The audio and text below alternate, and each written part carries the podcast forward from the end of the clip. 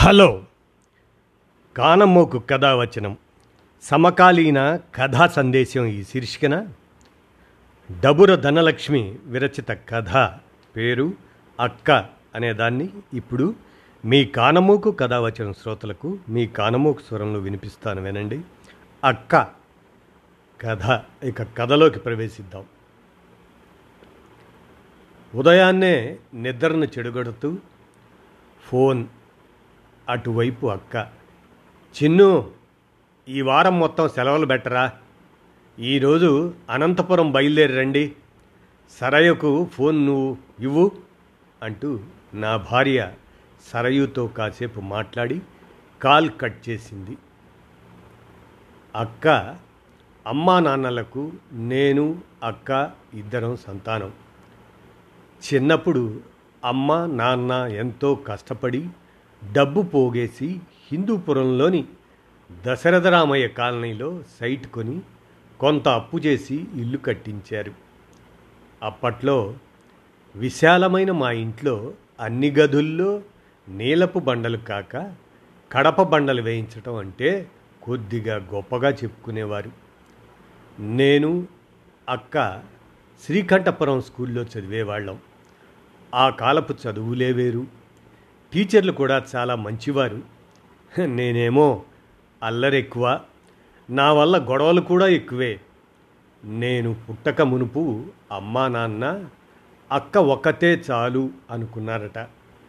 అక్క పుట్టగానే ఎర్రగా దప్పపండులా ఉన్న అక్కను చేతుల్లోకి తీసుకొని నాన్న కన్నీళ్ళు పెట్టుకున్నాడట. చనిపోయిన మా నాన్నమ్మ గుర్తొచ్చి అందుకే అక్కకు జన్మ నక్షత్రంను బట్టి సువర్చల అని పేరు పెట్టి తన తల్లి పేరైన శ్రీలక్ష్మి నుంచి ముద్దుగా శ్రీ అని సిరి అని పిలిచేవారట. అక్కకు ఆడుకునే తోడు లేక ఒంటరిగా అనిపించేదట. చుట్టుపక్కల పిల్లల స్నేహం కోసం ఎదురు చూసేదట. వాళ్ళేమో ఒక్కో ఇంట్లో ఇద్దరు ముగ్గురు పిల్లలు ఉండటంతో ఎవరికి వారే ఉంటూ అక్కను ఒంటరిగానే వదిలేసేవారట. ఇది గమనించిన అమ్మా నాన్న రెండో బిడ్డగా నాకు జన్మనిచ్చారు. ఇక అప్పటి నుండి అక్క నన్ను క్షణం కూడా వదిలి ఉండేది కాదట.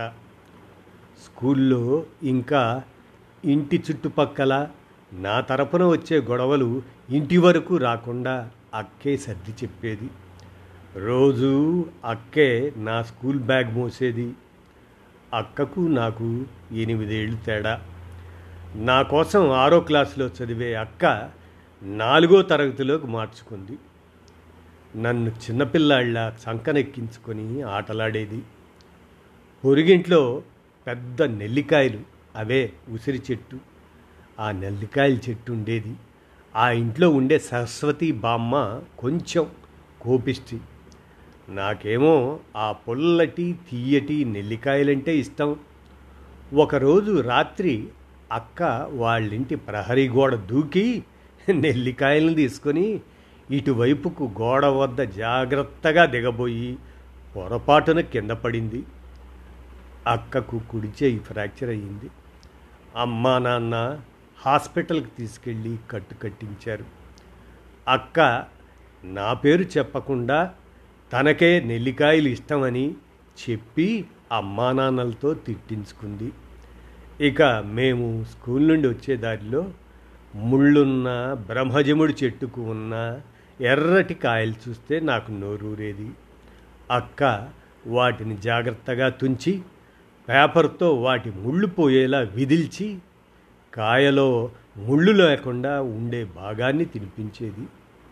పొరపాటున నాలుకకు ముళ్ళు అంటుకుపోతే గట్టిగా ఏడ్చేవాణ్ణి. అక్క సముదాయించి పిన్నిస్తో జాగ్రత్తగా ముళ్ళు తీసేసేది. స్కూల్ నుండి వచ్చే దారిలో కొంతమంది అన్నలు క్రికెట్ ఆడుతుంటే నేను ఆడాలంటూ మొండికేసేవాడిని అక్క వెళ్ళి వాళ్ళని బతిమలాడి బ్యాట్ ఇప్పించేది. నేను బంతిని బ్యాట్తో కొడితే పరుగున వెళ్ళి తీసుకొచ్చేది. సాయంత్రాలు ట్యూషన్కి వెళ్ళేవాళ్ళం. వీధి చివరే ట్యూషన్. అప్పట్లో నా వయసు పదేళ్ళలోపే ఒక్కోసారి ట్యూషన్లోనే నిద్రపోయేవాడిని అప్పుడు అతి కష్టంగా భుజాన మోసుకుంటూ ఇంటికి తీసుకొచ్చేది అక్క. ఇంటి దగ్గరలోని షాపులో అక్క చాక్లెట్లు బిస్కెట్లు కొని నాకే ఎక్కువ ఇచ్చేది. అక్క నన్ను ముద్దుగా చిన్ను ఇంకా చిన్నోడా అంటూ ఎంతో ఆప్యాయంగా పిలిచేది. ఇలాంటి సమయంలో మా కుటుంబానికి అనుకోని ఉపద్రవం. నాన్న తన పూచీకత్తుపై తన స్నేహితునికి అప్పు ఇప్పించాడు. ఆ స్నేహితుడు అప్పు కట్టలేదు. ఆ అప్పు నాన్నపై పడింది. నాన్న ఈ సమస్యల దిగులుతో ఒకనాడు నిద్ర లేవలేదు. అనంత లోకాలలోకి శాశ్వతంగా చేరిపోయాడు. అప్పుల వాళ్ళు అమ్మ చేతిలో కొంత డబ్బు పెట్టి ఇల్లు స్వాధీనం చేసుకున్నారు. విధి లేని పరిస్థితుల్లో మా అమ్మ మమ్మల్ని తీసుకొని గోరంట్లకు దగ్గరలోని తమ సొంత ఊరికి వచ్చేసింది. మా జీవితాల్లో నాన్నలేని లోటు మాత్రం చీకటి మిగిల్చింది. జీవితంలో ఎంతో సంతోషంగా బతికిన మేము ఒక్కసారిగా కష్టాల అగాధంలో కూరుకుపోయినట్లు అనిపించింది మా అమ్మమ్మ మమ్మల్ని చేరదీసింది. తాతయ్య అప్పటికే కాలం చేశారు. మేనమామ అత్తయ్య ఆదరంగా చూశారు. కానీ అడుగడుగున నాన్న లేని లోటు నాన్న జ్ఞాపకాలు ముళ్ళులా మనస్సుని గాయపరిచేవి.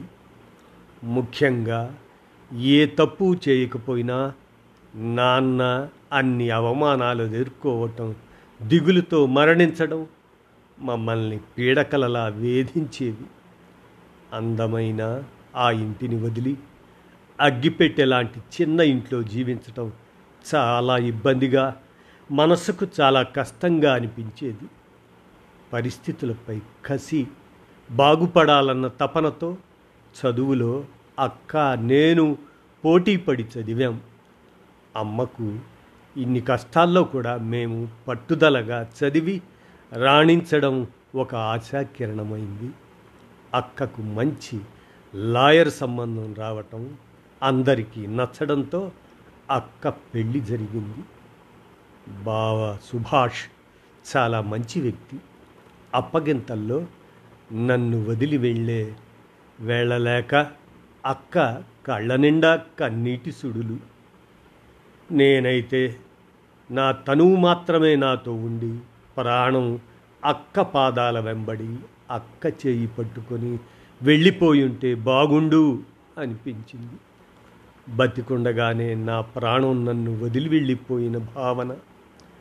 నేను ఊపిరి పోసుకున్న క్షణం నుండి నా సంతోషం నా బాధ అన్నీ అక్కతోనే పంచుకున్నాను. ప్రతి విషయంలో నాకు అక్క ఇచ్చే సపోర్ట్ అంతా ఇంత కాదు. తరువాతి రోజు నుండి అక్కను కళ్ళారా చూసుకోలేను అనే భావనే నాకు భయంకరంగా అనిపించింది. కానీ అక్క భవిష్యత్తు మంచి మనసున్న బావ తోడుగా సంతోషంగా ఉంటుందని నవ్వుతూ అత్తగారింటికి సాగనంపాము. మొదట్లో నాకు అమ్మకు అక్కలేని లోటు చాలా బాధను కలిగించేది. అక్క సంతోషంగా ఉంది అనే విషయం మా మనస్సులకు ఎంతో నిశ్చింతలా తోచేది. నాలుగేళ్ళలో అక్కకు ఇద్దరు అబ్బాయిలు పుట్టారు. ఇక కాన్పులు పుట్టింట్లోనే కాబట్టి అక్క ఉన్నన్ని రోజులు మా ఇంట్లో పండుగలా ఉండేది.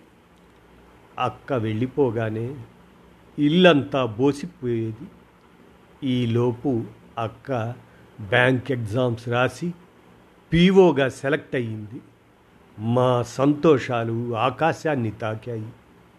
ఇక నా చదువు కూడా పూర్తవ్వడంతో మేనమామ కూతురు సరయుతో నా పెళ్ళి జరిగింది.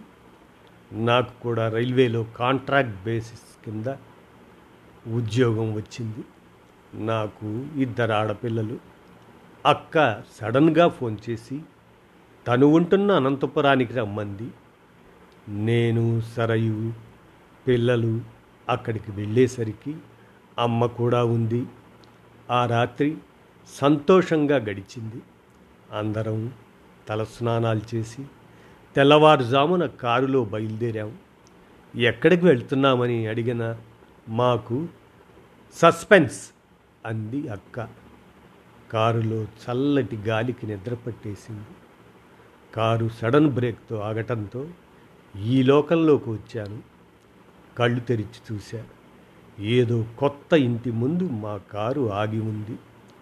అక్క బావ అమ్మ పిల్లలు సరయు అందరూ చిరునవ్వుతో నేను కూర్చున్న వైపు కారు డోరు తెరిచి దిగగానే ఇంట్లోకి తీసుకెళ్ళారు అది మా చిన్నప్పటి ఇల్లు. ఒక్క క్షణం నాకు ఆనందంతో మాటలు రాలేదు. అక్క నా చేతిలో ఆ ఇంటికి సంబంధించిన కాగితాలు చేతిలో పెట్టి నా నుదుటిపై ముద్దు పెట్టి హ్యాపీ బర్త్డే చిన్ను అంటూ ఇదిగో నా బహుమతి అంటూ ఆ ఇంటికి సంబంధించిన కాగితాలు చేతిలో పెట్టింది. వద్దని తిరిగి అక్కకే ఇవ్వబోతుంటే బావ ఒప్పుకోకుండా తిరిగి నా చేతిలోనే పెట్టాడు. ఇక ఆ రోజంతా ఇంట్లో పండుగ వాతావరణం.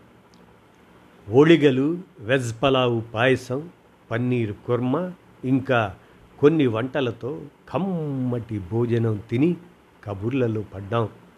అప్పుడు ఈ ఇంటిని వదిలిళ్ళిన రోజే నిశ్చయించుకున్న ఏదో ఒక రోజు ఈ ఇంటిని మన చిన్నోడికి గిఫ్ట్గా ఇవ్వాలని. నా కోరిక న్యాయమైనది. అందుకే ఆ దేవుడు కూడా సహకరించాడు. ఈ ఇంటిపై దృష్టి పెట్టా. రీసెంట్గా సేల్కొచ్చింది. బావ పర్మిషన్తో కొనేశా అంటూ అక్క చెప్తూ ఉంటే అక్కకు నా పట్ల ఉన్న ప్రేమకు నా కళ్ళు కన్నీటితో చెమ్మగిల్లాయి వచ్చే జన్మంటూ ఉంటే ఇంతలా నన్ను ప్రేమించే మా అక్కకు తండ్రిలా మారి ప్రేమ బాధ్యత పంచాలని మనసులోనే మొక్కుకున్నాను. బంధాలలో స్వార్థం లేకుంటే అవి మనసుకు ఎంత సంతోషాన్ని భరోసాను ఇస్తాయో అనడానికి మా అక్కే నిదర్శనం. కుటుంబంలో ఒకరి పట్ల మరొకరికి ఉన్న అభిమానాలు ఆస్తుల కంటే గొప్పవని మా అక్క నిరూపించింది. ప్రేమలు పంచని కుటుంబం ఉండే ఇల్లు కేవలం రాతిగోడలు అంటుండేది మా అక్క. మన కోసం ఎదురు చూసే కళ్ళు ప్రేమగా వడ్డించే చేతులు మన కష్టాన్ని కడుపులో దాచుకొని మమతలు పంచే మనస్సులు మన బాధలో ఓదార్చ ఆ ఓదార్పునిచ్చే ఆత్మీయులు ఉన్న ప్రతి కుటుంబాలు పూరి గుడిసెలైన అవి ఏడంతస్తుల మేడలే అనే మా అక్క మాటలు అక్షర సత్యాలనిపించాయి. ఇదండి అక్క అనేటువంటి ఈ కథ. డబుర ధనలక్ష్మి రాయగా కానమోకు కథావచనం సమకాలీన కథా సందేశం శీర్షికన మీ కానమోకు స్వరంలో వినిపించాను. విన్నారుగా? ధన్యవాదాలు.